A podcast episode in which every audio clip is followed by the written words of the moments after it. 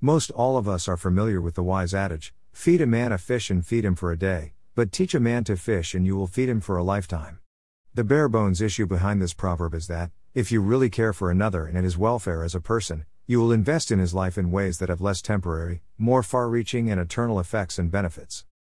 I got to thinking about that verse recently and how it might be viewed or perceived in our contemporary society almost anywhere in the world. Many people are concerned about compassion, humanitarian need, and world hunger, including politicians, celebrities, and philanthropic foundations, at least superficially. And we should be. We should be willing to give of our time, our talents, and our resources. Not to downplay these good deeds, but there's a reason that Almighty God looks at the heart and not the outward appearance, the motive that drives the deed or work nowadays. It is much easier to write a check or toss some money towards a problem or cause, and that is not bad, but we know, especially from governmental efforts, this isn't enough. If I were to start a new job, many people would naturally begin to tell me what to do, or they might even be willing to show me by way of demonstration. I might retain some of it, especially if it was instinctive, but what about something more difficult or more sophisticated? Though it takes more time and patience, two things in short supply these days, if you instruct me verbally while allowing me to actually do it myself, it will last and make a deeper impression. I would be able, from that point on, to perform it with little or no supervision. So, with the way that love is wrongly perceived, expressed and expected in many people's hearts, is it more compassionate to give a man a fish, allowing him to eat for only one meal? Or is it truly more nurturing to teach him how to do it for himself, investing time, talents, and resources, oneself, and ensuring he is now able to be fed indefinitely, building a foundation. Which one involves more sacrifice and genuinely portrays love as the Bible defines it? For the true, and not just professing, Christian, me and many of you, this means to put to death the lie we may sometimes believe about trying to reach and save the many with the gospel, as if it is largely our responsibility alone because so many are perishing, and invest in and concentrate on the ones the Lord has placed right in front of us and around us now. Making disciples takes time. Our Lord took three whole years, day in and day out, with his followers. In our loving quest to be obedient to the Great Commission and to baptize, let's not lose sight of the foundation which must be built, and not to overlook the need for them to get used to being fed milk before moving on to the ingestion and digestion of too much or any meat too soon. In the secular and biological sense, eating milk and meat together or within a certain time frame of one another is very hard on the digestive system. Additionally, the dietary laws of both Judaism and Islam prohibit partaking of the two together. I mention this by way of emphasis to point out something I have observed in at least two churches I have either been a member of or have visited in the last few years, and I strongly suspect it is a much larger and widespread issue than I am aware of personally. The practice and probably unintentional habit of what are many times referred to as altar calls, as well as baptisms, are being performed without intentional, necessary, and proper foundation building. I am fully aware of and so thankful for the work of Holy Spirit to convict a person's heart and lead him or her to repentance. This can, and often does, occur during church services where we are free, unencumbered, and encouraged to respond to the Lord's prompting and urging for acknowledgement and confession of sins, Matthew 3 6, as well as gladly entering into forgiveness, salvation, and the promise of eternal life. Hallelujah! But this is just the beginning of the true Christian life. It is only the first step with our Creator, Lord, and Savior. If we as brothers, male and female, or shepherds focus on the conversion, or the experience, and forget, downplay, or sidestep the milk our siblings need as newborn babies in the faith, the discipleship process, we do them great harm, potentially setting them up for failure. This can, and quite possibly will, lead them to question what they committed themselves to, become frustrated and discouraged when trials and afflictions come, and can ultimately lead to apostasy. What does that term we sometimes hear, relate to the end times, and instinctively know isn't good, mean?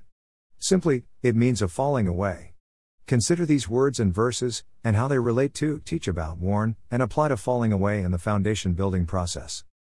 1. All scripture is breathed out by God and profitable for teaching, for reproof, for correction and for training in righteousness.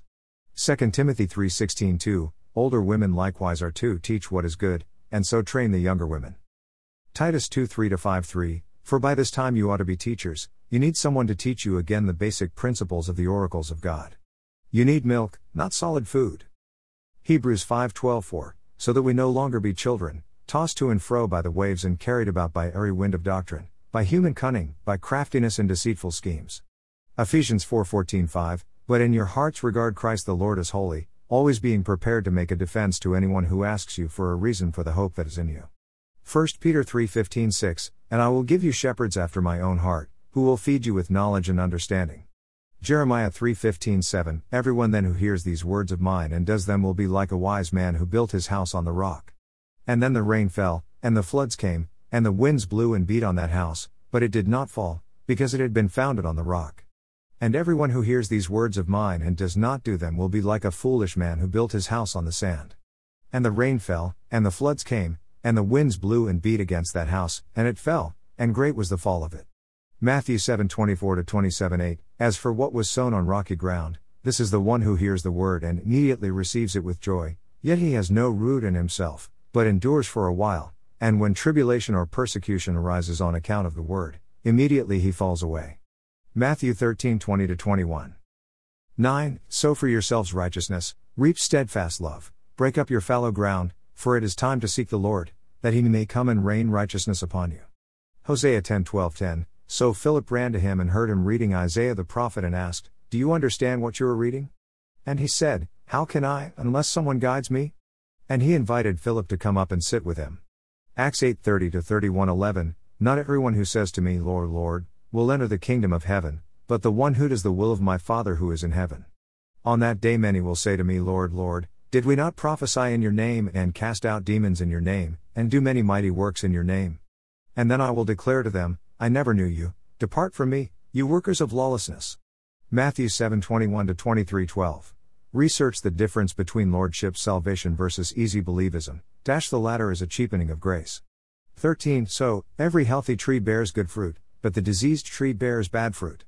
A healthy tree cannot bear bad fruit, nor can a diseased tree bear good fruit. Every tree that does not bear good fruit is cut down and thrown into the fire. Thus you will recognize them by their fruits.